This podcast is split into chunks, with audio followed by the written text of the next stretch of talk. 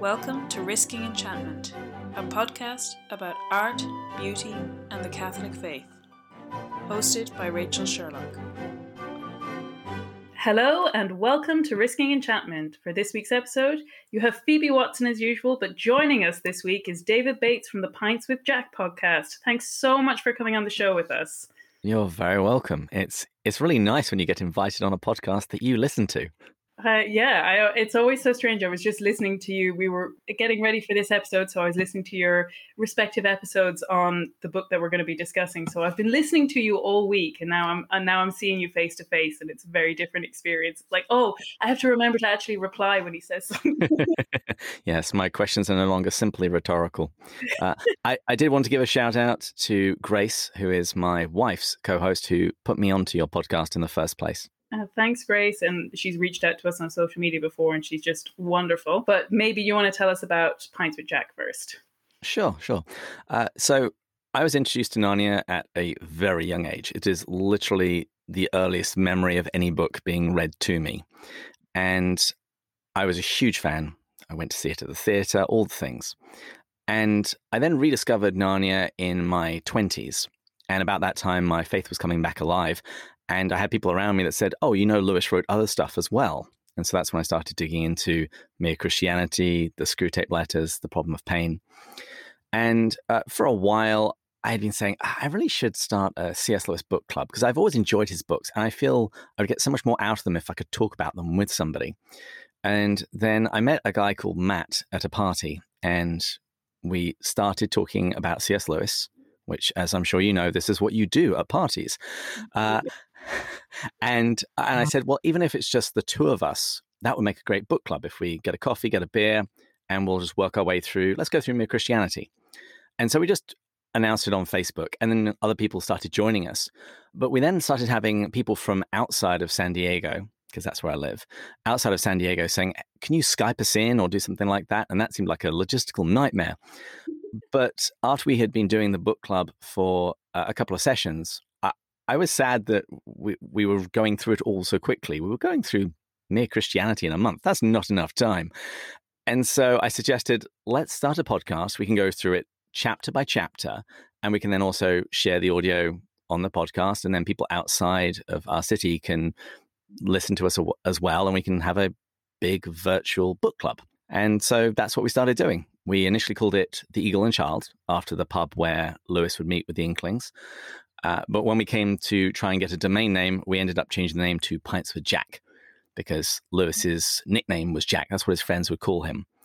And we've gone through Mere Christianity, The Great Divorce, Till We Have Faces, and we're just wrapping up the Screwtape Letters right now. That's great. I think we often find that when we're planning a, a podcast, which is that despite the fact that our podcasts often run pretty long, like over an hour, it still feels like a really short time to cover a whole book. And especially something like Lewis, the fact that you can actually just sit with each chapter and take a bit of time to think about it. I mean, it just speaks to how great he is as an author, but it's really worth it. So I, I, I think it's just nice to take a slightly slower pace over these things and get to sit with a particular book for a while. But we're not going to do that tonight. We're going to plow through a whole book in an evening.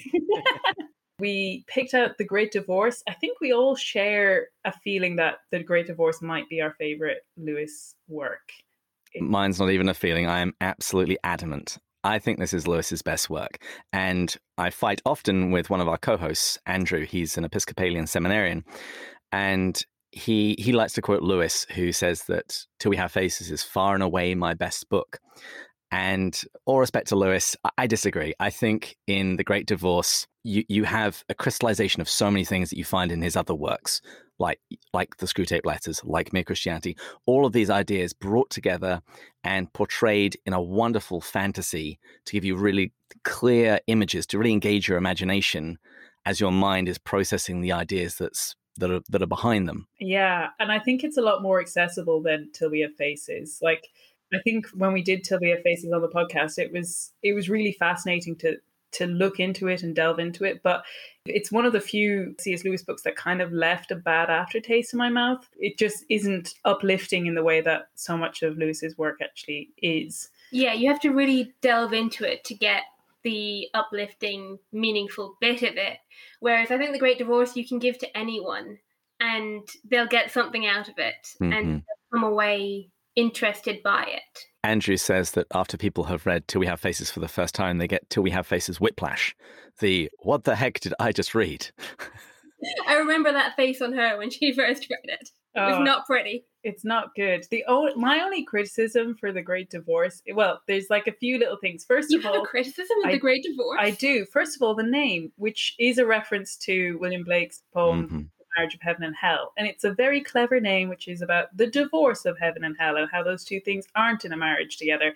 But the Great Divorce has definitely lasted in a way that the the Marriage of Heaven and Hell hasn't. So the the name itself just kind of when people hear you talking about it, it doesn't really it has a sort of strange connotation for them. Absolutely. And I think generally, Lewis is an amazing imaginative writer, but his titles for his books are often not very good.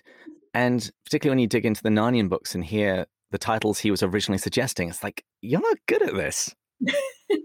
I think the the closest comparison I have is that I often tell people that my favorite Chesterton book is The Club of Queer Trades, which in 2020 gives like a stony faced silence of what on earth is that going to be about. But I I think the other thing that is interesting with The Great Divorce is that it's an amazing story, but it's really hard to sum up or to give like a two sentence introduction when you're trying to like press a book into someone's hands the copy we have, which we had to buy because our our own copy is lent out at the moment, has a bus on the front. But more egregious than the bus is there's this like little one sentence description at the top that says the timeless novel about a bus ride from hell to heaven which i i feel like needs a little like electric guitar lick like it it just so doesn't convey what the book is like at all. You just think that this is going to be some flaming bus ride for the whole book.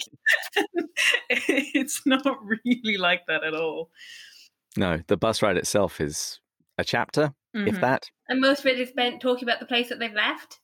and the place that, and then and then the description of the the place that they've arrived at. Yeah.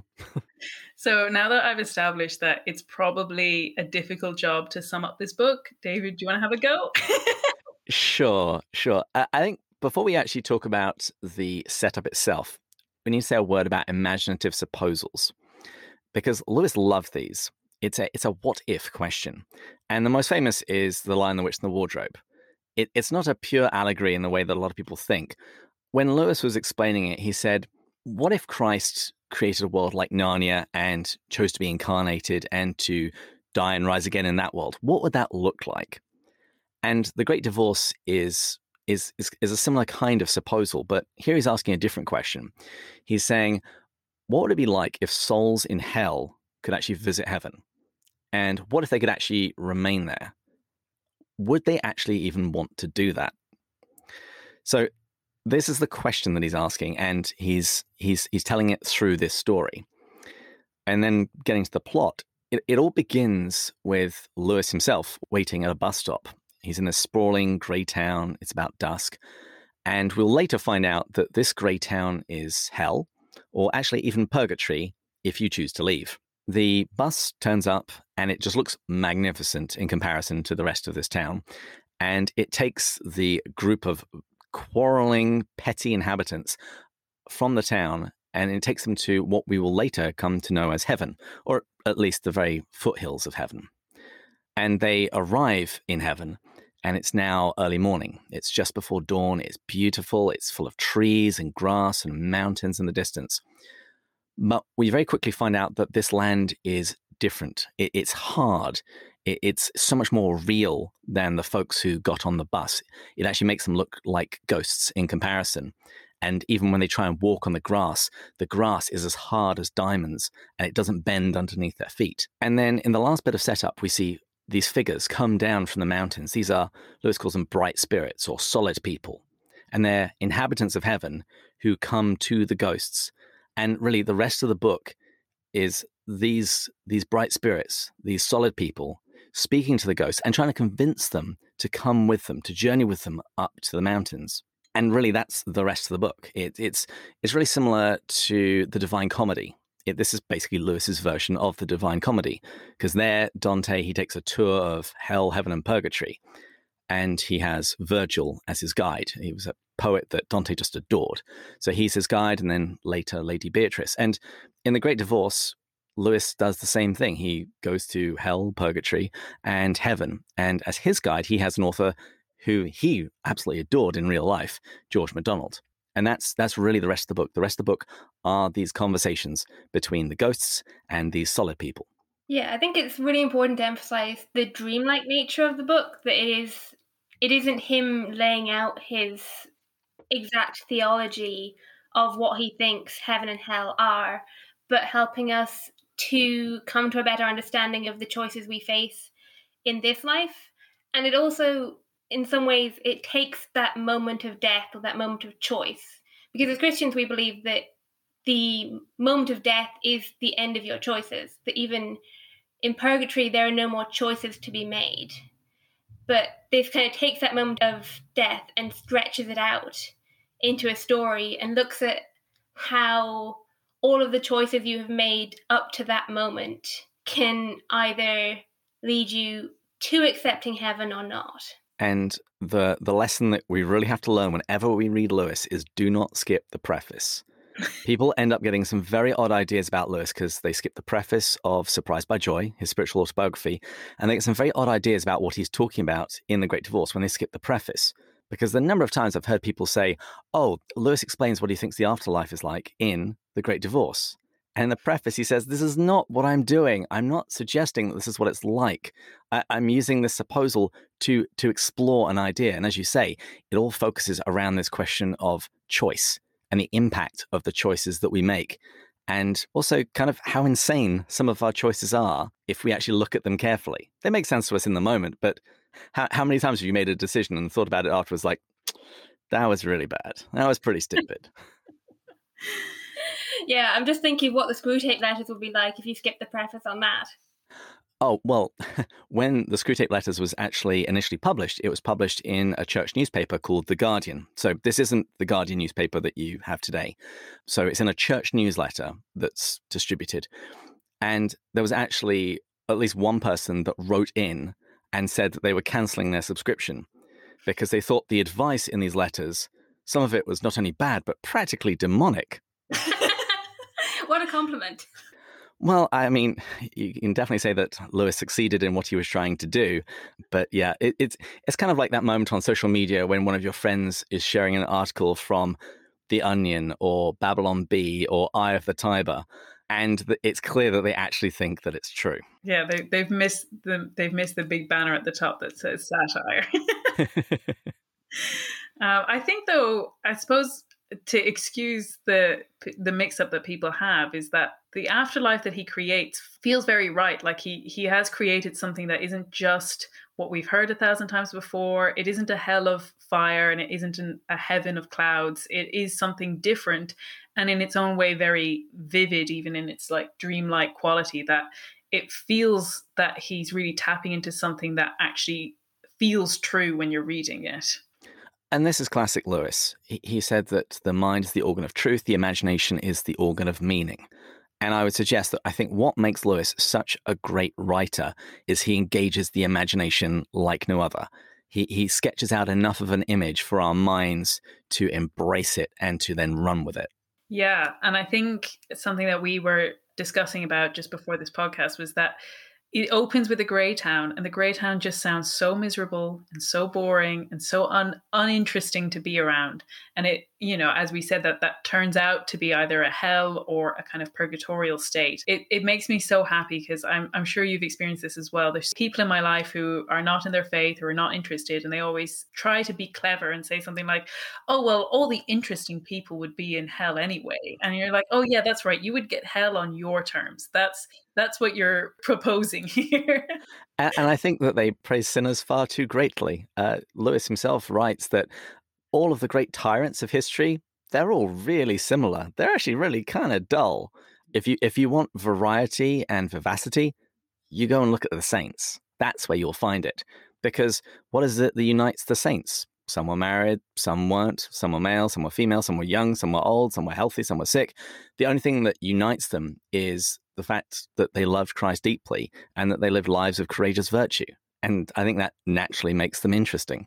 Yeah, and I think that's so tied up in what Lewis is really good at, which is making goodness feel like a positive force, like it's something very attractive, very alluring. I think this really comes across in the Narnia stories as well. It's kind of throughout all of his his fiction and and his nonfiction as well. But just that sense that so often when we see goodness portrayed in media, it feels like an absence of something. They're not being cruel; they're just being kind, which feels like a a less potent force. And so what Lewis is so good at conveying is that goodness is actually the active thing, the alluring thing, the the more real thing, whereas sin is and is this grayness, this lack of interestingness, this failure to actually live up to the realness of the world. And I think that we are kind of allergic to almost holiness. I think because we see it so often. We have friends that we know who are they're almost holy and they're kind of annoying in the holiness that they do have. Uh, but I would suggest that it only really takes you knowing a real saint to see what the real thing looks like. And that was definitely true for me. I came back to my faith. I never truly went away, but my faith came alive at university. And it was principally through an Irish missionary named Maeve. And when I phoned my mum to tell her about this talk that I just heard, I described this lady, this uh, this missionary the sister as shiny. She was shiny. There, there was something that she had that I wanted. And it was something that went above and beyond mere morality or simple observance of ritual. She had a life in her that I, I wanted for myself. Yeah, and I think it's so clever how he conveys that in the way that he constructs the landscape. I think you you made a point to us, which was that he is so good at communicating truth through characters, which is obviously impressive, but is kind of the way that we normally expect to have truth to reveal to us in fiction. But he actually manages to do it through landscape, the actual quality of the land itself. You mentioned earlier that it's hard to walk on the grass because it's more real than the ghosts who have come up from from hell. Yeah, and yet it's so beautiful as well that unlike the grey town which is drizzly and like the worst of a suburb the illustration of heaven is just somewhere you want to spend so much time and you can also see yourself journeying through that land. It makes heaven somewhere where you're really excited to be. It's not that you're standing around in a white robe with a halo on you all the time. it he has made heaven in this book very much he's done for heaven what he did for Jesus and God in The Lion, the Witch, and the Wardrobe. Aslan is not a tame lion it, it, it's not it's not just uh, simple niceness. Oh, he's a nice lion. No, he, he he's not tame. He's good, but you never quite know what's going to happen. And I would think it's the same journeying into Lewis's heaven here in the the Great Divorce. There's a desire to explore, but you're also a little bit scared because you're not quite sure what you're going to encounter. Yeah, and it also really explores the idea that goodness is hard, that you have to learn to like it in a certain way that this is a land that you have to learn to live on. And I think that's the element of this book which taught me to believe in purgatory before I was Catholic. That goodness is something that you have to acclimatize yourself to.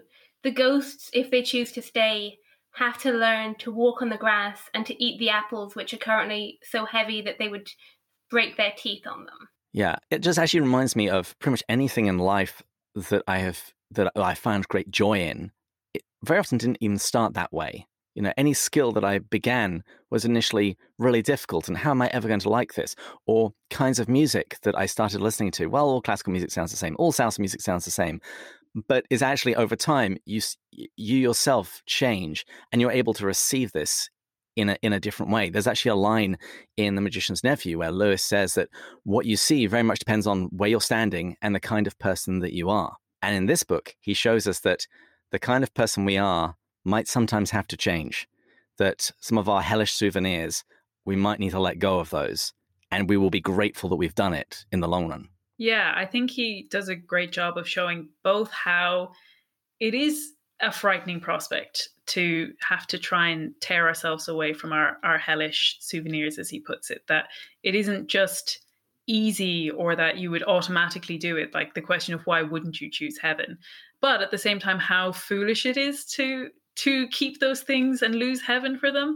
Uh, I think this is actually in the preface, so this is a, a good quote to underscore the importance of the preface. But he says, I believe to be sure that any man who reaches heaven will find that what he abandoned, even in plucking out his right eye, was precisely nothing.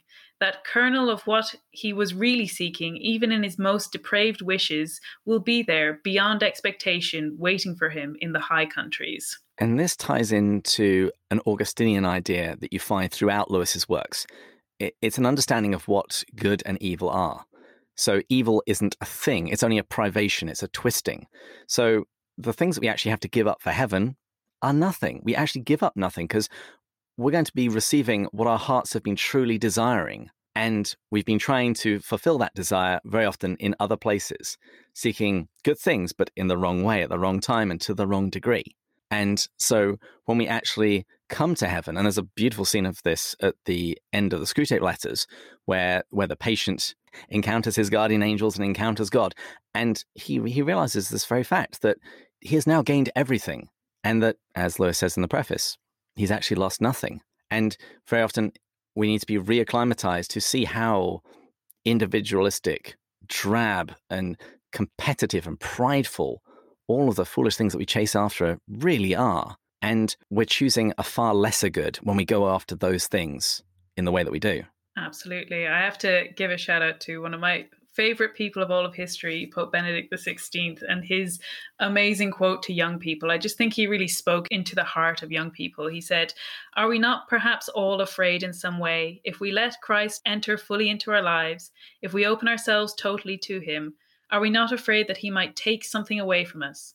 Are we not perhaps afraid to give something significant, something unique, something that makes life so beautiful? Do we not then risk ending up diminished and deprived of our freedom?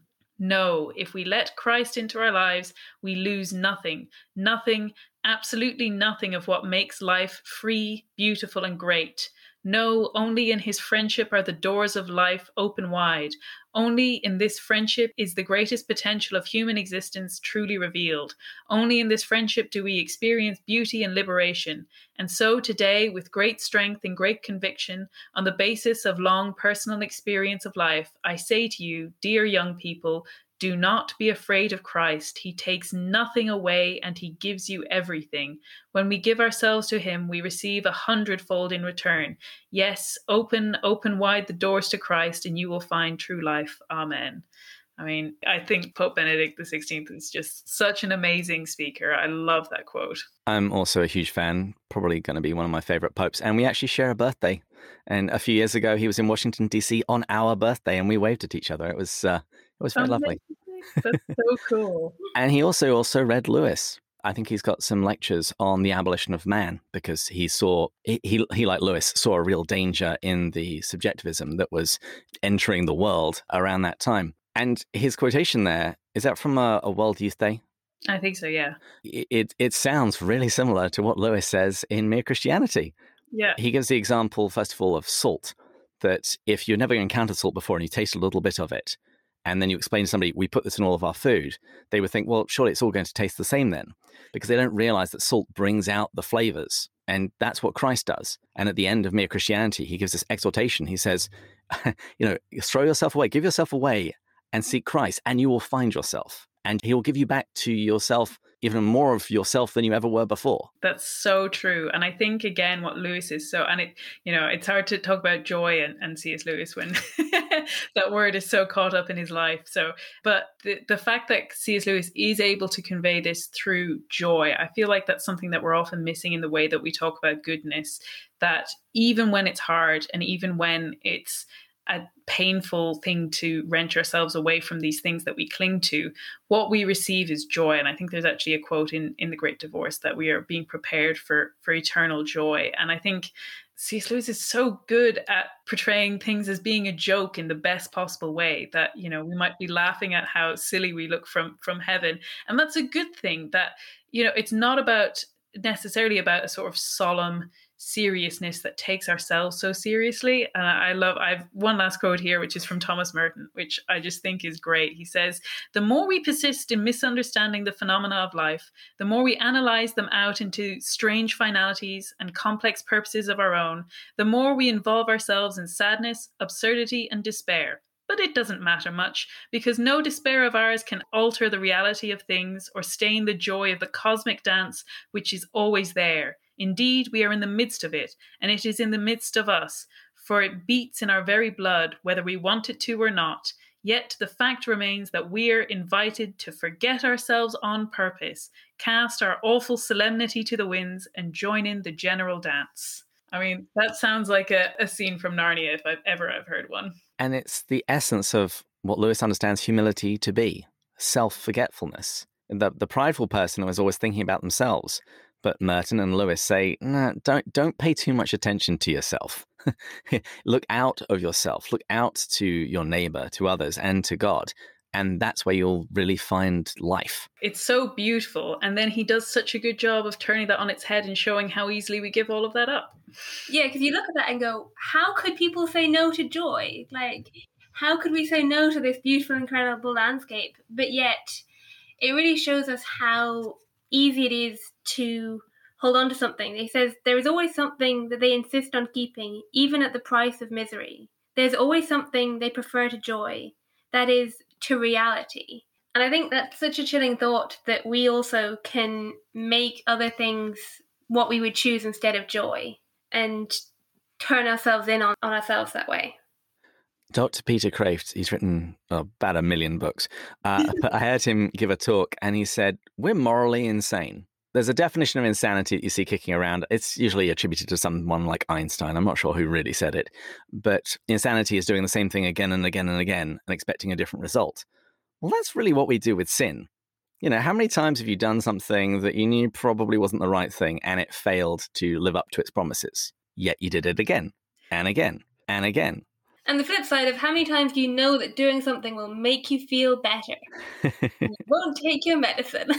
yeah, we mentioned before the show the sermon, The Weight of Glory. And Lewis has got a vivid example in there. He says that uh, when compared with heavenly glory, we're like a child who just wants to keep on making mud pies in a slum because the child has no conception of how great it would be to have a holiday by the sea. We keep choosing the lesser of all of the gifts like I said, morally insane. I'm I'm actually a big fan of the uh, Disney animated film of Alice in Wonderland, and she has that song she sings to herself where she says, "I give myself very good advice, but I seldom ever follow it." but yeah, I thought maybe we could talk about a couple of the examples of the different ghostly characters that come up from hell and because each one is a sort of vignette of a way that sin works on the soul to prevent it from accepting joy and grace and god yeah it's like a series of case studies yeah. on how we end up doing the very thing that MacDonald says choosing to keep one of our hellish souvenirs rather than accepting heaven. Yeah, and I think he kind of boldly opens it with someone who we might normally feel quite a bit of sympathy with. He's he's this character who is met by someone he knew in life, the heavenly bright person that comes to meet him is this person he knew in life who he knew to be a murderer. And you know, I think a lot of us would be pretty annoyed if we met a known murderer in on our first day in heaven. A murderer that we knew personally. Yeah. And and you you know that indignation of saying, well, how did you get here first? And how come I was a good man all of my life? And I think this idea of protesting that I did my best, I didn't murder anyone, I was pretty good, is really ingrained in modern society. And it's what so many people answer when they say they're not religious and they say, Well, I believe in something spiritual and I'm a good person. And isn't that enough? And, you know, I think there are worse things to be. I'm not trying to disparage that, but I think it's really shown up in the Great Divorces as actually being a stumbling block. And he has this line of saying he wants his rights, he wants to be given what he was owed, he he did what he could in his life and he thinks that was enough and he deserves heaven in his view and uh, and that he doesn't want and the quote is he doesn't want bleeding charity and of course the bright spirit says, "Please take the bleeding charity." Yeah, he wants heaven on his own terms, and I mean, really, that is the consistent pattern throughout all of these ghosts. They they want heaven, but on their own terms, and their terms are their hellish souvenirs that they bring in.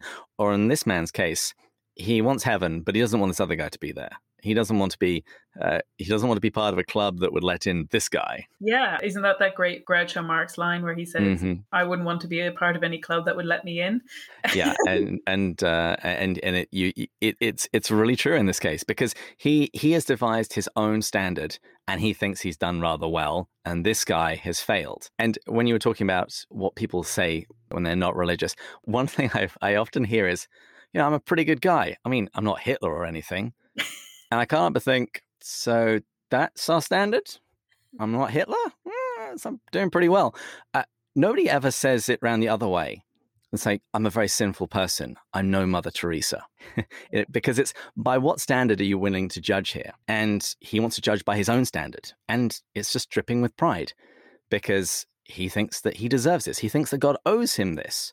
And that the other guy, the murderer, the one who threw himself on the bleeding charity on the cross of Christ, he doesn't deserve it and therefore should be excluded. And Lewis even pushes us further to consider that the things that we might consider the worst on earth are not necessarily the worst sins in the eyes of heaven, because the bright spirit says that the occasion on which he murdered someone was the work of a moment and a moment of anger and rashness, but that he had killed this this ghost who was his boss over and over again in his heart.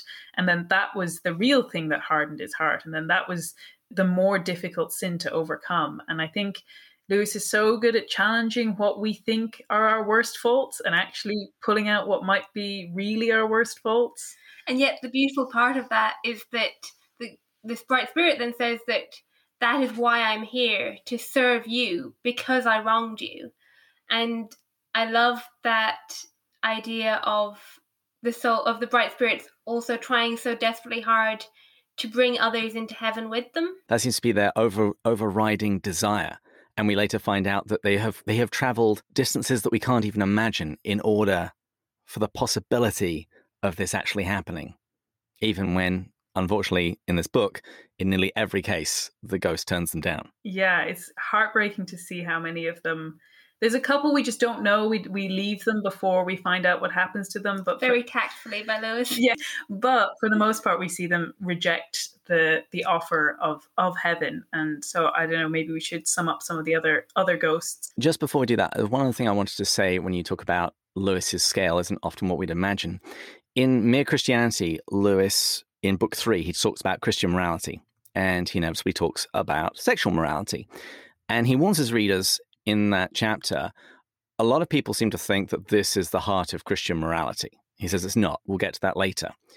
And in a later chapter entitled The Great Sin, he explains that the real heart, the real central point of Christian morality, all revolves around pride and humility. And Lewis is just standing in a 2,000 year tradition of spiritual masters that saw spiritual sins as far worse than physical animalistic sins. Those are still bad, those can still damn you, but purely spiritual sins are so much worse because they can be so much more insidious and they can even smuggle their way into religion. That's how you make Pharisees. Yeah, I think it's interesting to use the idea of smuggling it in because I think so many of the ghost characters wouldn't even recognize the sins that they have as severe faults in their character. It's not like we'll see one later that knows he's wrestling with lust, and that's the only one that actually has any chance of wrestling with it openly because, for the most part, most of them don't even know that they have this sin that they're clinging to. They just see it as what's due to them that they're they're allowed to to have this souvenir of hell as we've been saying so i think we were just going to sum up a couple of the other ghosts to show the different ways that they cling on to their various sins do you want to take this phoebe Yeah, well, I think one of the ones for me that was really chilling is you meet this Episcopal ghost who is a theologian who has squandered his intellect to the extent that he enjoys the journey more than the actual result. He's no longer looking for answers and ends up rejecting heaven because he doesn't like the idea of there being an absolute truth. He calls it stifling. stifling shock. Finality is stifling. Yeah, and there's that challenge of that he's forgotten what his intellect was given to him for, for finding answers, and he's called to go back to being a little child and knowing what his intellect for, knowing what inquiry was for. And he can't do that. And he ends up going back to hell to read a theological paper. and I think, especially for us who talk about these things quite a lot, mm. that's really chilling that something like the inquiry into the nature of God, that if it doesn't mesh with love, if it doesn't fall under the love of God, then it could be what keeps us from heaven. Yeah, he is probably my most favorite and least favorite ghost for that exact reason. And you say, and you're right. It, it, it's chilling the idea that even the pursuit of God could be the very thing that takes you away from faith. Not because you discover things that undermine it, but because you get much more obsessed and much more interested in your own opinion and being uh, shocking and new and daring and he, the paper that he's reading is well what if christ hadn't hadn't died when he had what would his, his mature ideas have been and says it's at that point you realize what a what a what a shocking tragedy the crucifixion was because he doesn't believe in the resurrection so you know and I think there's a bit of a theme because I remember with him, he also is appalled at the idea that he wouldn't have anything to say or to explore or to contribute in heaven. And later, there's a an artist who rejects heaven because he can't be famous there, and there's no such thing as being esteemed in that way for your work. And and then again later, there's another ghost. There's a line which says that like you didn't need me. And and the bright spirit that they're talking to said well of course i don't need you. Like i'm in heaven. And this idea that this like clinging to the status to your ability to contribute to your ability to be needed there's also another line which says you can't you can't hurt me anymore. And the the woman involved is dumbstruck like horrified at the idea that nothing she says can hurt this person anymore.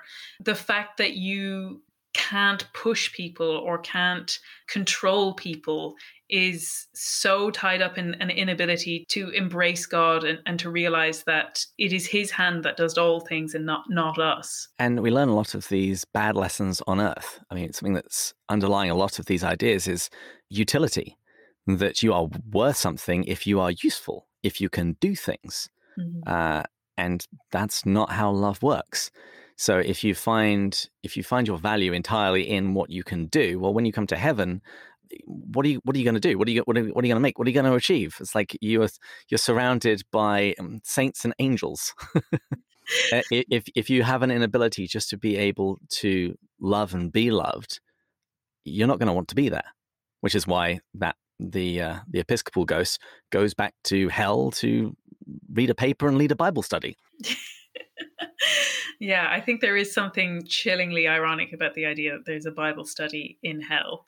I think the other really fascinating thing that he says is that he mocks the spirit that comes to meet him for believing in heaven and hell, despite the fact that he's standing right in the middle of it. And I think this theme of self delusion and, and of course all of the sin is a type of delusion that that this thing could be better than god but there's a real sense of delusion of like just impracticability that you're you're standing in the middle of heaven and you can't even see it. There's another character who wants to try and steal one of the golden apples and bring it back down to hell. And it like what what would you even do with it? Like the, what's the plan here that you can be so focused on yourself that you're totally turned in and you don't see what's happening around you well, that turning in, there's a Latin phrase that when we went through this book in our season, I think I said it pretty much in every episode incurvatus in se. It was something that St. Augustine writes, and it was taken up by Martin Luther. And the, the point is, is, is it's a soul turned in on itself. And when something turns in on itself, it usually dies. Uh, and the constant invitation of the solid people, the bright people, to these ghosts is to stop turning in on themselves and turn outwards because this is where life is going to be. And there's a promise that if they start walking on the grass, if they'll lean on these bright spirits who have come to guide them, they will become stronger and more solid as, as they get filled with the life of heaven rather than disappear into nothingness of the grey town. Yeah, there's a wonderful quote from the poet W.H. Auden, which says, We would rather be ruined than changed, We would rather die in our dread than climb the cross of the moment and let our illusions die. Woof. I think that's from a poem called, I think it's called The Age of Anxiety. So, I mean, that feels very prescient. um, yeah, that sense of obviously at this stage, all of the souls are already dead, but there is that sense of they would rather forfeit everything than let their illusions of, of what they think is good die and be open to a greater good. Yeah, they're hanging on to it for dear life. I think I gave this example when we were reading through it of a way that you can apparently catch monkeys what you do is you take a hollowed out gourd, you put some nuts in it, and then you go and glue it to the bottom of a forest floor. You then walk away. The monkeys come down. They put their hands into the gourds. It's got a very narrow neck. And then they grab the nuts or whatever delicious treat is at the bottom and they try and withdraw their hand. But now their hand is a fist and they can't actually take their hand out of the gourd. So then you come along and knock them on the head and you've just caught a monkey.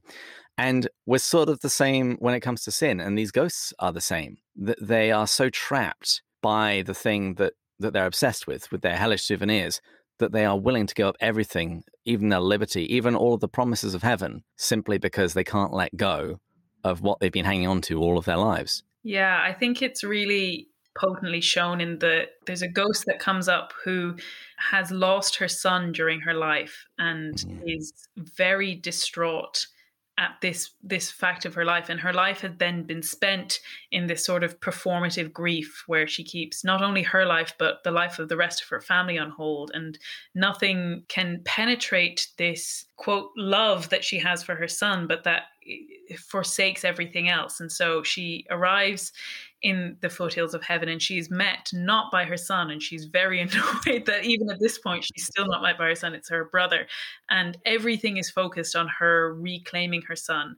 And i think he even says that we're not even asking you to love something more than your son michael but that you just have to love anything like anything even a little bit other than him and and she won't do it and she would rather there's a line that says it may well be at this moment she's demanding to have him down in hell with her that kind is sometimes perfectly ready to plunge the soul that they love in endless misery if only they can still, in some fashion, possess it. I'm going to offer a slight correction. The soul they say they love. That's it. Because that's that's what all of this turns on. And Lewis explores this in his book, The Four Loves. Uh, he uses four different Greek terms for different kinds of love the, the love that you have for family, the love that you have for friends, love that you have for a romantic partner, and the, the love of God. And the point that he makes throughout all of these books is the natural loves. So the love of family, uh, the love of friends, and the love of romantic uh, individuals. These these loves can take the place of the love of God if we let it. These loves can become demons when we try and make them gods. And we only do that because these things are so close to the real thing. The love that you have for your family, the love that you have for your friends, the love that you have for your spouse is, is, is so close to the love of God because what do you do in marriage? You want to give the other person everything. It's only because it's so good. Uh, as MacDonald says in, in this book, he says that brass is often confused for gold, much more often than clay is, because it looks so much like it. And this woman has taken something that is good, the love of a mother for a son, but she has elevated it to a position that, that is not right. It doesn't belong there. And she has become so myopic, so tunnel visioned that she can't see anything else. Yeah, like she even starts traveling towards the mountain to like go and see God. But she's like, yeah, take me to God so long as I can see Michael. And the, the spirit is like, no, no, no, no, no. it doesn't work that way. And that we can't use God as a means to an end to hold on to the things that we love either. And I think he does a really clever thing where he points out how, even though obviously loving your family and loving your children and all of those kinds of love are good things that in some ways that it almost can trip us up more if we mistake it for the best thing, the highest good. He says, Those that hate goodness are sometimes nearer than those who know nothing at all about it and think that they have it already. We're back at Pharisees again. When you think that that you have everything already, it makes you blind to what you might actually not yet have. Yeah, that section then goes to is a discussion between Lewis and MacDonald. And it's a really interesting discussion where MacDonald is bringing up the idea that maybe we should be having these conversations in some form on earth. Now, he does say that Lewis is not a good enough man to tell a grieving mother that her love is is misconstrued in some way. That it does take tact and it takes knowing and loving the person themselves. It's not just an excuse to go in and barge in and accuse everyone of all of their faults. But that there is something that says that we might be better if we actually were brave enough to suggest to people that the ways that they're living their lives and the ways that they're even expressing love are fallen in some way and that that it's not good enough to just leave people where they're at because it might actually lead them to hell. And there's some good news in that because that sounds that sounds kind of tough. It's true, but it sounds kind of tough. But there's some good news to this as well, and it, it's the same thing uh, that we encountered earlier on. That you actually find you will lose nothing. Everything goes through a process of resurrection. In that section, Lewis says that well, through MacDonald, uh, every natural love will rise again and live forever in this country, but none will rise again unless it has been buried. And that idea, you find it in Till We Have Faces, you find, you find it in Screwtape Letters, you find it in Mere Christianity. The idea that when we give up something, when we give it to God, we get it back better and more permanently and more fully alive than we would have ever been able to get it before in, in Mere Christianity, he, he talks about uh, a, a, little boy that wants to buy his father a present. Says, "Daddy, give me sixpence." So I can go and buy you a present. He says the, the, the dad's going to be an idiot if he thinks that he's that he's sixpence up on the deal. And as an aside, that's actually where the band Sixpence None the Richer. That's where they get their name from. Oh, no way. The, the idea that we get everything from God anyway. So it is insane to even regard anything as mine. Mm. Everything is God's anyway. And what he wants from us is for us to give the, all of these things to him so that he can then just give them back to us. Yeah. And I think it's really telling that the character of Lewis responds to that quote from MacDonald by saying that the saying is almost too hard for us. Mm. It really shows how easily we get tripped up. And MacDonald actually replies saying, But it's cruel not to say it. They that know have grown afraid to speak. That is why sorrows that used to purify now only fester. And there can be the misconception that in order to love God more, we have to love people less. That in order to preserve the natural loves, we just have to love God more, or we, and we have to love people less. No, no, uh, there, there's no limit on this love. It just does have to be rightly ordered, though. You know, you, the, the the woman who has lost her son, she isn't to be cured by loving her son less, but by having that love purified and ordered. That's the solution. She doesn't actually have to give up anything other than her own myopic vision. Yeah, and I think one of the things we really see in the Bright Spirits is that their love for the ghosts also leads them to say stuff that we go, ooh, that's quite hard. and I think, I mean, these are also the conversations that I had at the very end of time when there are no more choices left. Like, this is the last choice to be made. So there is a finality to them that maybe they're not exactly the conversations we would have with people on Earth.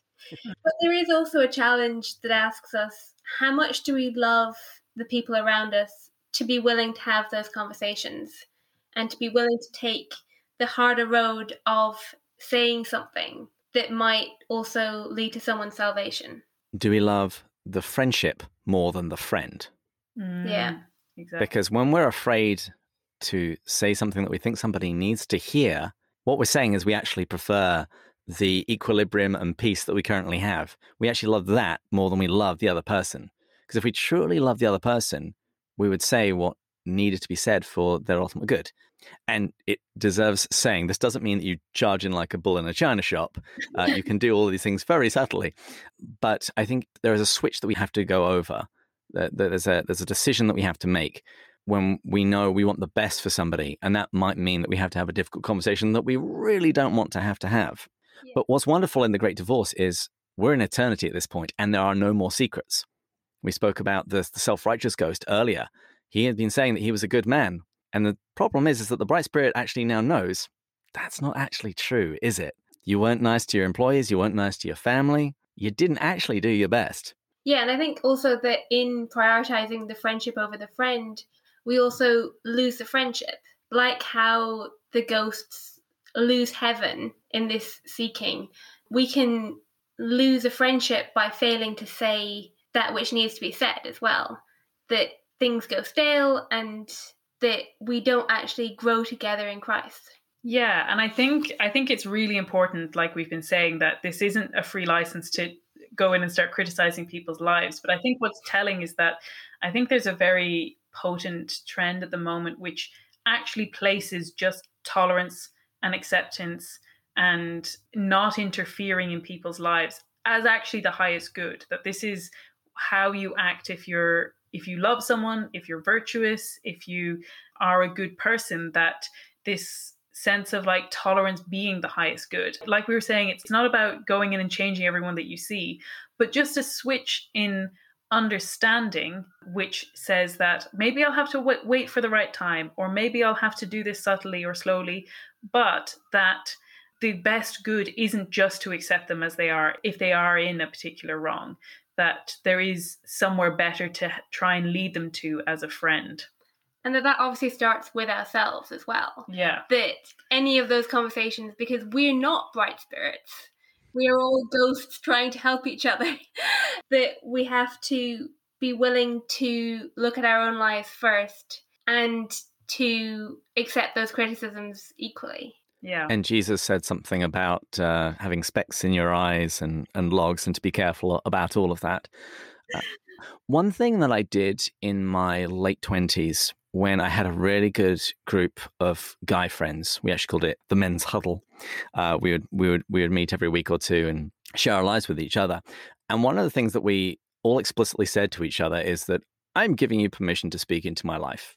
If you think that I am slacking, if you think that I am not treating my girlfriend right, not doing a good job at work, etc., all, all these things, I want you to tell me to give somebody close to you who you respect you regard as somebody that is seeking after God, someone who has at least the beginnings of wisdom, giving them permission to be able to speak into your life. Because particularly when they actually do that, you'll often need to be reminded that you asked for this. yeah, I think that really cleverly brings us to the one ghost that we see who accepts heaven, the ghost with the lizard on his shoulder, because he has this lizard, which we find out is a, a kind of manifestation of his lust and he comes across an angel who says, Do you want me to get rid of it for you? And he makes every excuse in the book, but notably, he also just says, I'll deal with it myself. I d- I didn't mean to bother you. You don't need to interfere. I'll just go away, deal with it myself, and then I'll come back. And I think that's so familiar to all of us that we say like oh i won't tell my friends about this thing that i'm struggling with because i'll just deal with it and then when i can have the triumph story of saying and i overcame it and god worked in my life and it's like well actually the thing that might have helped was sharing it with friends who might have actually been able to help me and it, i'd also say it's a very british trait particularly very english the oh i don't want to be a bother oh this is this is causing far too much fuss i'm just going to go away and and deal with it maybe and uh, don't bother yourself oh i'm terribly terribly sorry I'm not feeling well enough today. Maybe another time.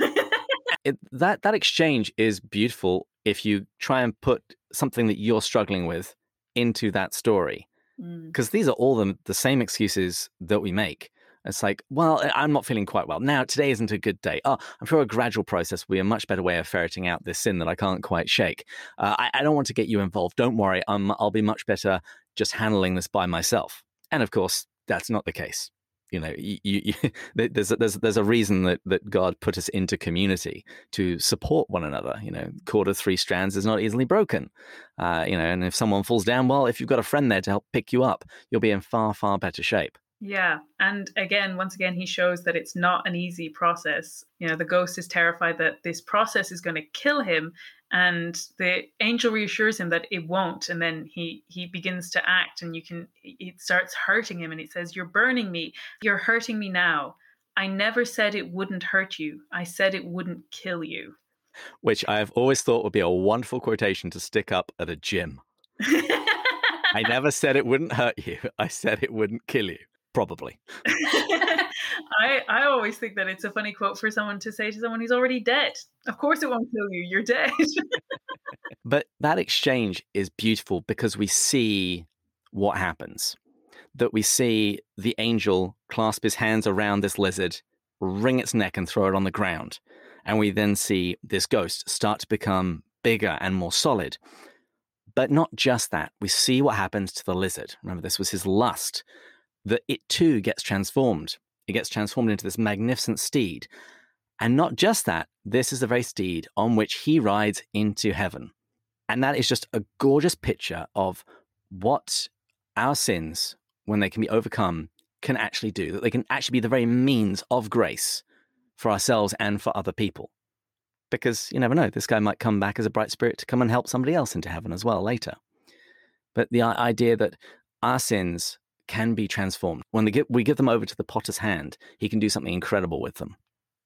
And that when we say that no part of hell can enter heaven, that is absolutely true. But it also doesn't mean that just because there was a sin connected with us at one point, that God can't transform that into something heavenly that brings us closer to Him. Absolutely. Yeah. Which I think we had a, a last point here, which is just delving into a little bit more about that idea of of the separation of heaven and hell. And as I, I, I, mentioned at the start, the name of the book is based on this William Blake poem, The Marriage of Heaven and Hell, which kind of gives this slightly mealy mouth suggestion that you can have have your cake and eat it too in some ways. And Lewis is really categorical about this, that you can't keep holding on to things that are not of heaven and expect to be able to enter heaven. The book of Revelation says that. It says nothing unclean can enter heaven. Therefore, it needs to be cleaned up first. Again, what a what a beautiful portrayal of purgatory. I also love it's in the letters to Malcolm where he says, "Would you, uh, if you come to heaven covered in dirt and dust, and and you're told you can enter the great banquet, and you say." I'd rather be clean first. And again, that line, it may hurt. Even still, I'd rather be clean. Yeah. And the, I think in that illustration as well, it's like, but everybody here accepts you as you are, that you still of yourself don't want to stay in that dirt in that particular banquet illustration that even if it hurts it is better to be clean. Yeah. and i think it also explains really well as well why there has to be a hell. I think in in your episodes david you were you made a really great point of like the need to quarantine things that cannot and should not enter into heaven Mm-hmm. MacDonald, uh, he alludes to Aesop's fables at one point. He talks about you'd make a dog in a manger, the tyrant of the universe. And in Aesop's fable, he's talking about a dog that is in a manger full of hay, can't eat the hay, but it will bark at any animal that tries to get near it to eat the hay. So the dog can't consume it, but it's also making sure that nobody else does either. And this is his image of why there needs to be a hell, so that joy can last so it's not constantly held hostage by those who are refusing it. Yeah, and the the ghost that this is in relation to, it's referred to in the book as the the dwarf and the tragedian, and it's this small ghost that is holding on to this figure who's a essentially a, a, false self, like a face that he's put on for all of these years. And he's met by his wife, who was this essentially nobody, but in heaven she's glorified as this amazing saint. And she has this big retinue of all of the people and animals that she touched in, in her life, I guess. I, it sounds like Lewis comes down on the side of maybe that your dog will be in heaven with you. oh, I, I, think he definitely would. He he writes about animals so much. Lewis definitely had a, a, soft spot. It was actually a cat that was at the kilns that it, all of its teeth had fallen out. And they were asking, well, what do we do with this cat? Do we put it down? He says, no, no, no. He's a pensioner. And so he would have his cook prepare fish three times a week that would then be fed to the cat so that it could uh, could stay alive and and uh, continue to haunt the kilns. Wow. Well, Phoebe's found yet another reason to love Lewis. he does also point out that cats have a bad reputation, and perhaps it's part they're partially to blame for that because they don't seem to like uh, people or each other. Maybe they just have good taste. but there's yeah, there's this great exchange which I find one of the most interesting, but also perhaps even the most upsetting sections in the book where the wife who's trying to essentially like plead with her husband to let go of this false self and so that he can enter enter heaven with her. And you know it should be such a beautiful thing and yet he can't let go of this this false face which she goes on to explain is the way that he uses pity against other people to blackmail them into acting less than themselves, into foregoing their joy, into turning away from the better thing. And Lewis finds it difficult, and I think we all find it difficult that he misses out on his chance of heaven and and wasn't there more that she could do and that this self-created misery is there no way to, to kind of step in and intervene with someone and macdonald in the book says would you rather he still had the power of tormenting her he did it many a day and many a year in their earthly life and Lewis says, What some people say on earth is that the final loss of one soul gives the lie to all the joys that are saved. And MacDonald says, You see, it does not. And there's that sense of like this wrestling with, well, it feels right that everyone should be saved. And it feels right that no one, especially no one who was loved in their life, could be left behind but that by an insistence on manipulating and insistence on control that we've kind of mentioned before that that has to be let go before you can enter heaven. And if you can't let it go then you can't enter heaven because it's not just to allow people to go on being manipulated and hurt and tormented by others yeah, this is the line that I alluded to earlier. He says, uh, The demand of the loveless and the self imprisoned that they should be allowed to blackmail the universe, that till they consent to be happy on their own terms, no one else shall taste joy, that theirs should be the final power, that hell should be able to veto heaven. This, this is where he talks about that a dog in a manger becoming the tyrant of the universe, that until he gets what he wants, nobody else can. I was reflecting actually on this point a little bit because I'm reading a book about Tolkien and it it had a section on saying that so much of what the Lord of the Rings and even the Hobbit is centered on is the virtue of pity. And in this way, it's the virtue of pity to stay both Bilbo and Frodo's hands when they could harm and they don't. And in this example, Lewis, he does distinguish between the, the action and, and, and, the passion of pity, but he kind of casts pity in quite a negative light. And I think it's just kind of interesting that the two authors explore pity in a very different way to each other, that one is looking at the goodness of pity. And I would say that in Tolkien's case, what he's exploring is the use of pity to act better than you might. And Lewis here is demonstrating the ability for pity to cause you to act less than you might because you are concerned about the other person, that you will lower your standards in order to accommodate them. I think the difference is when these stories take place. In The Great Divorce, we are now in eternity. In Lord of the Rings, we're still on our way to Mordor. Because you could say that Frodo makes the wrong decision, that Bilbo makes the wrong decision. No, this is somebody who is clearly going to try and strangle you in your sleep if you give him half a chance that it would have made much more sense to just put him out of his misery. But in Lord of the Rings, we're still in time, and Iluvatar, God, is going to be using this this virtue of pity for his own ends. That it will turn out to just be an instrument by which the great evil in the land is going to be destroyed, and we're going to end up with this eucatastrophe. I would suggest that in the Great Divorce, we're at the eu- eucatastrophic part. Good grief, that's definitely not right. But you know what I mean. yeah, I think that's that's a really good point. That, like Phoebe was saying earlier, that these conversations happen in a very different way than than they might on an earthly plane because we're at this moment of, as Phoebe said, it's almost like it, this is the one moment of death because one of the angels says, actually, the one who who kills the lizard, that this is all time. This is all moments. You can't get away from this moment. This is there's not a later time. There's not a better time to do something. This is the one moment. And, and so it's almost like like Phoebe said, the moment of death where your judgment is being made and your choice is being made. And this is the only moment. And so this is the last thing that can be said. And in Lewis's conception, this door is locked from the inside. Mm. They're doing it to themselves. There's a few tough parts when MacDonald is speaking about this that I remember really struggling with when I first read it. But he always counterbalances it by saying that there is still this choice, though. He says that every disease that submits to a cure shall be cured. And he says, but at the same time, we're not going to call blue yellow for those that don't like being jaundice. yeah, I think it's really interesting that also the joy that they're choosing against is so much bigger than they are. That it isn't that the that the person who was giving the pity, it's not that Sarah needs to be protected from her husband because he no longer has the power to hurt her. That she says, I am in love itself and out of it I will not go.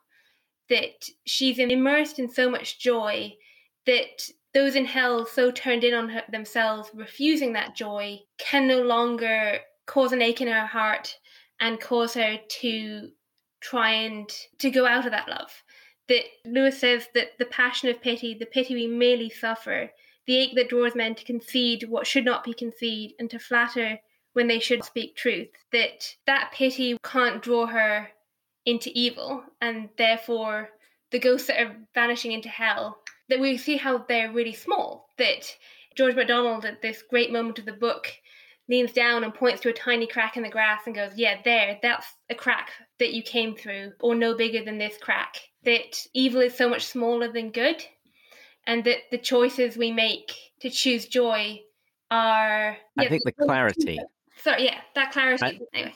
we don't get suckered by things that sucker us in here on Earth because we can see things clearly. On Earth, uh, you know, Frodo and Bilbo, when when they're being manipulated by Gollum, they can't necessarily see it.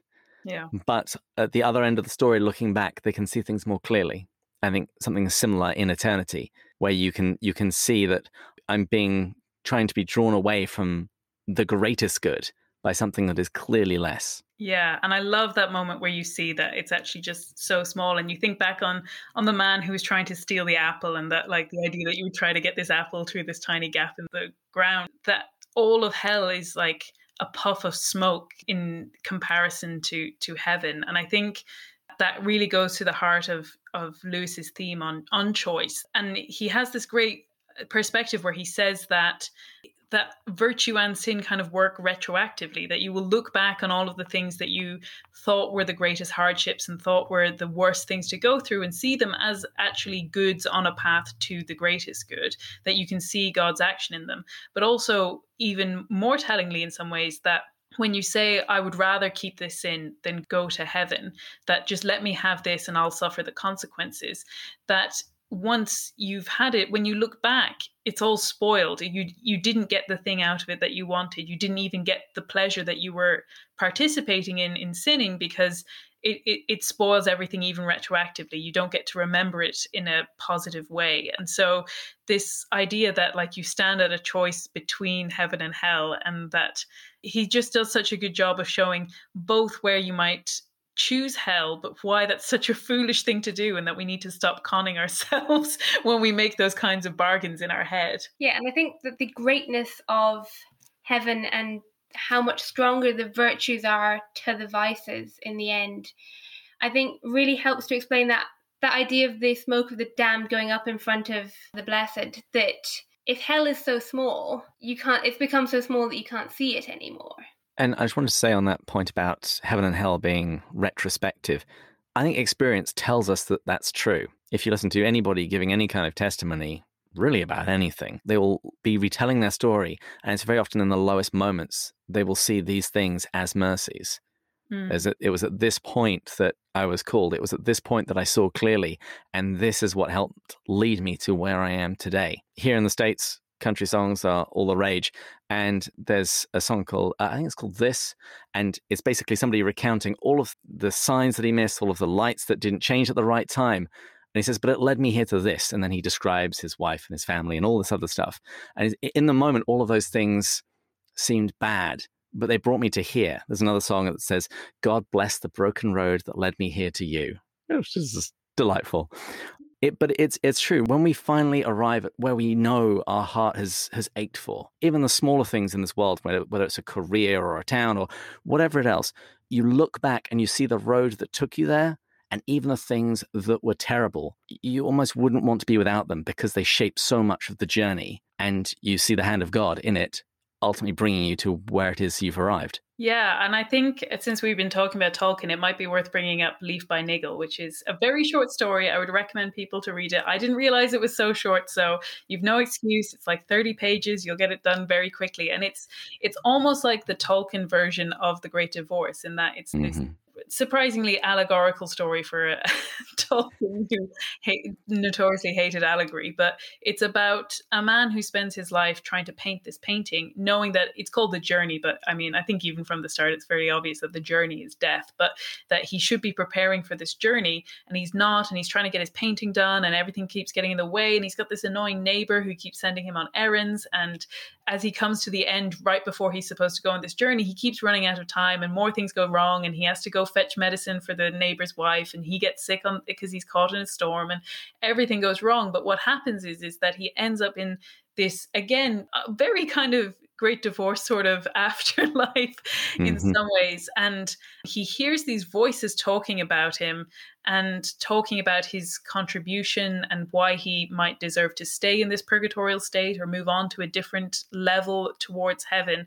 And again, it's saying that these things that he counted as interruptions at the time were actually the opportunities for grace. And luckily for, for Niggle, he actually responds to them and he doesn't look for anything in return. And more than his great artistic plans at the time, it's these moments where he gave up his chance for artistic greatness in order to do a, a small good in an interruption or a nuisance or for someone he doesn't really like or get on with. And I think where the great divorce shows us very clearly where our small sins really trip us up. I think Tolkien also really shows us how the really small things that we don't count very highly actually do contribute to us moving towards God. And the movement is exactly the same as it is in the Great Divorce. It, it, when when when he begins the story, he is all self-focused on the project of what he wants to do, and everything else is, as you say, just an interruption. But as we go to the story, as he goes through this purgatorial process, he, he starts looking out from himself to parish, to his neighbor. And you see then something beautiful then begin to quite literally flourish. And it's as he does, as he makes that journey, that's how he moves through the story. Yeah, and I think it's really telling. The first opportunity he gets to speak to one of these these voices that is talking about him, the first thing he does is ask for parish. How is he? Have you been able to help him? His leg really hurt him, and it, I like I'm worried about him. And when he gets to this next stage, where it's almost like he gets to explore his own creative talent again in a more divine space, the thing he thinks is he says, Of course, he said, what I need is parish. There are lots of things about earth, plants, and trees that he knows that I don't. I need help and advice. I ought to have gotten it sooner. This sense that it's actually collaborative, that the thing that he really needs is somebody else and somebody else who knows other things. And and i was thinking that it's almost exactly the inverse of the artist ghost in the great divorce who is so focused on am i going to be famous? What can i contribute? Who can i meet that's more important? I couldn't possibly give up my fame. That Niggle gives up all of these things and in that is actually able both to move towards God himself, but leave behind something that also brings people towards God as well. My wife actually just read Leaf by Niggle this past month and she was talking about it and i couldn't help but think of marriage. It's like i needed help. I should have got married sooner. I really should have. But there there is the idea of what marriage is meant to do. It's meant to lead you to heaven and it, it's now a collaborative effort that you are trying to get your spouse to heaven. That is your job and they're trying to get you there. And it's through that collaboration that life is given in both figurative and very literal senses. Mm-hmm. Beautiful. And I love the idea that we're actually helping each other to heaven as a community and as a community of humanity and as Catholics and Christians, and that that can happen here on earth and that can also happen through intercession and through those who have gone before us still reaching out and wanting to draw us deeper. There's that sense of the enormous continuity. And like we're recording this on the feast of St. Catherine of Siena, and one of my best friends has joined a convent and taken that name. And the idea of that continuation, that constantly leading towards God. And I think that's what's so beautiful about the Great Divorce, that it is this example of how we move towards God, which is so difficult to see in our own earth that it's so hard to put the perspective of heaven on the simple little things that happen to us on earth. And all this is summed up in The Weight of Glory. At the very end of that sermon, Lewis makes the point that you've never met a mere mortal. It's it's it's immortals that you meet every day, creatures that are going to live forever. And he says you're either helping them towards a hellish future or a heavenly future, one way or the other. And he even goes so far as to say that your neighbor, aside from the Blessed Sacrament, is the closest thing, most heavenly, most holy thing that you will encounter in this life, right next to the Blessed Sacrament. Wow. That's kind of terrifying. Yeah. yeah. And amazing as well. Yeah, he just has that ability to put new eyes on all of his readers, I think. And and it also articulates something which again you find uh, lewis writes the same things again and again in all of these different places giving us different images to help us grasp them. And in mere christianity he talks about heavenly and hellish creatures the idea that it's it's in the small decisions that we make in the day-to-day moments each little thing will be shaping us for one of two possible destinies. And it's purely as to whether or not do we do the next thing that is going to make us a little bit more like a creature that's fit for heaven or one that's fit for hell. Oh that's perfect. Thank you so much. It was so great discussing this with you. I had such a great time. I just wanted to talk about this again. Season two seems so long ago. I know that was a whole pandemic ago. I have one last question to ask you, which is we have to get what we're enjoying at the moment. So, David, what are you enjoying at the moment? I'm very much enjoying rubbing my wife's belly because inside her belly is my son. We just found out that it is a son this past weekend, uh, who will be making his appearance into the world on probably the 9th of September. This is my child, so he's bound to be on time. Uh, uh, but I just have to say that's that's kind of my life at the moment. It's the first thing I think about when I wake up in the morning. I roll over and see see this mound next to me uh, that is not only my wife but my son, uh, and uh, and so I get to spend significant chunks of my day rubbing my wife's belly and talking to my child. Uh, and one thing that always makes my wife laugh is when I'm when I'm talking to him. At the end, once I've finished saying what I want to say, the life life lesson that I want to impart, I always end with, "This is your father," and she finds that really funny. But you know, how else is he going to know? It's like a very formal telephone sign off. exactly. Well, this child is half English, so my wife is half Irish, half Lebanese. So there's a there's a whole load of things going on in there. So I need to make sure that the the English part of my child is is reinforced. that is wonderful. Well, Phoebe, you, I, am not expecting you to have anything quite so life changing, but would you like to tell us what you're enjoying at the moment? Mine is far less significant. Massive congratulations, by the way. I have been enjoying Smith of Wootton Major, which ah, wonderful. is another of the short stories in the book of Leaf by Niggle. And very interestingly, it's Tolkien's response to some of George MacDonald's work. And I'm a big George MacDonald fan anyway, and we've been talking about him in The Great Divorce. But it was really interesting to read Tolkien's exploration of what fairyland could look like and in a way, very similar to The Great Divorce, he writes it as a place that is fundamentally good and yet dangerous. So, yeah, I think it's just a really interesting short story, and check it out. Yeah, we have it in the edition, which is called Tales from the Perilous Realm, but I think they're sold individually as well what I'm enjoying at the moment, I've said, I think I said about two years ago that I was very much enjoying the audiobook of Brideshead Revisited. And maybe I've mentioned watching the series before, but I've only ever actually watched the first episode, which I've watched about three or four, maybe five times we are finally watching the full series, and it is amazing and glorious and lush and everything that you would want it to be. And perfect summer watching. yeah, it's really beautiful. So I've been very much enjoying that. Um, we did watch the first episode again because I just can't get over how much I enjoyed that first episode. It's like an hour and 40 minutes. It's a, like the rest of them are your usual kind of hour long, but the first one is an hour and 40 minutes. So you really have to put the time in, but it's a great episode. So that's what I've been enjoying.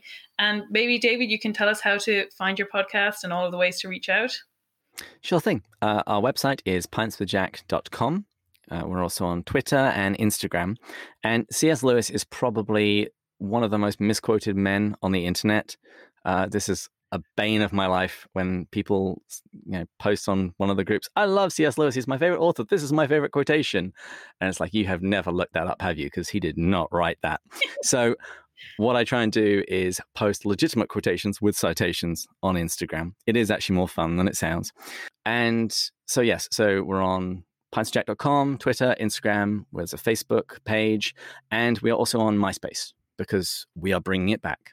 Uh, Amazing. Lots of my friends keep saying, "Oh, that's it. I'm quit- quitting Facebook." It's like, fine, come back to MySpace. this, is, this is where it all began. Let's make it great again. Your your point about the misattributed quotes for Lewis, which I totally agree. There's so many times when I've seen it and I've just put my, my head in my hands. But the other one that I would like to say that I often do. And I, I, I don't actually know Audrey Hepburn's films that well, but I think she might be the queen of misattributed quotes on printed canvases in Home Depot stores.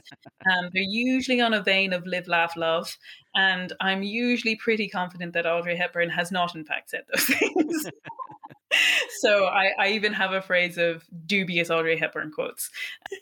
uh, some people actually make a real cottage industry out of it. Uh, William O'Flaherty, he runs the All About Jack podcast, and he has an entire book of C.S. Lewis misquotations. Uh, tracking down where they really came from.